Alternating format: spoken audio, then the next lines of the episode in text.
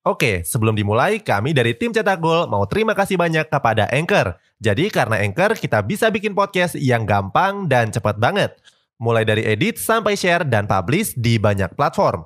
Mulai dari Spotify, Apple Podcast, sampai platform podcast lainnya.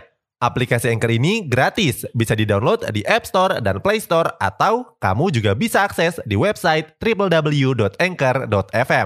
Jadi sekali lagi terima kasih kepada Anchor yang bikin Cetak Gol punya podcast yang bisa kamu dengarkan sekarang.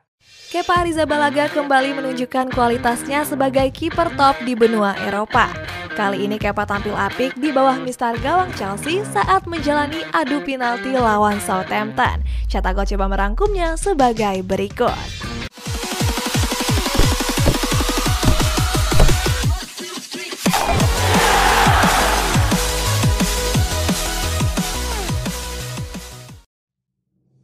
Jalannya laga. Pada babak 16 besar Piala Liga Inggris, Chelsea melangsungkan pertandingan melawan Southampton. Laga ini digelar di Stamford Bridge di mana Chelsea tampil sebagai tuan rumah.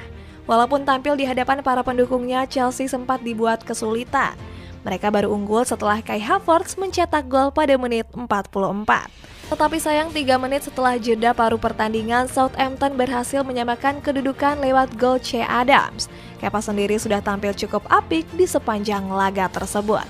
Tercatat Southampton menghasilkan 7 tembakan mengarah ke gawang akan tetapi cuma satu yang berbuah gol. Sehingga skor 1-1 bertahan dan memaksa kedua tim untuk beradu penalti. Bersinar di adu penalti. Pada babak adu penalti, Kepa langsung menepis penalti kedua yang diambil oleh Theo Walcott. Southampton kembali kehilangan poin setelah penalti Wales Malbon melambung jauh. Di kubu Chelsea cuma Mason Mount yang gagal menjebol gawang Southampton. Saat itu Fraser Foster berhasil menebak arah tembakan Mount. Hasilnya Chelsea berhasil unggul adu penalti dengan skor 4-3. Kemenangan ini sekaligus mengantarkan The Blues untuk berlaga di partai perempat final. Pembuktian Kepa Kepa membuktikan kalau dia adalah penjaga gawang terbaik dalam mengantisipasi penalti. Jauh sebelum ini, Kepa sudah tampil gemilang pada laga Piala Super Eropa melawan Villarreal. Saat itu Kepa menggagalkan penalti dari Aisa Mandi. Selain itu, Kepa juga menepis penalti penentu dari Raul Albiol. Hasilnya Chelsea berhasil unggul dengan skor 6-5. Kemudian Kepa juga tampil tangguh pada laga ketiga Piala Liga Inggris melawan Aston Villa. Saat itu Kepa memenangkan Chelsea dengan mengantisipasi penalti Marvelous Nakamba. Oke, sebelum dilanjut, ada yang penasaran nggak gimana caranya bikin dan nyebarin podcast yang kayak gini? Nah, ini karena tim cetak gol pakai Anchor. Mulai dari rekaman, edit suara, tambah lagu, sampai drag and drop bisa kita lakukan sendiri pakai Anchor. Satu aplikasi sudah bisa buat semua kebutuhan podcast.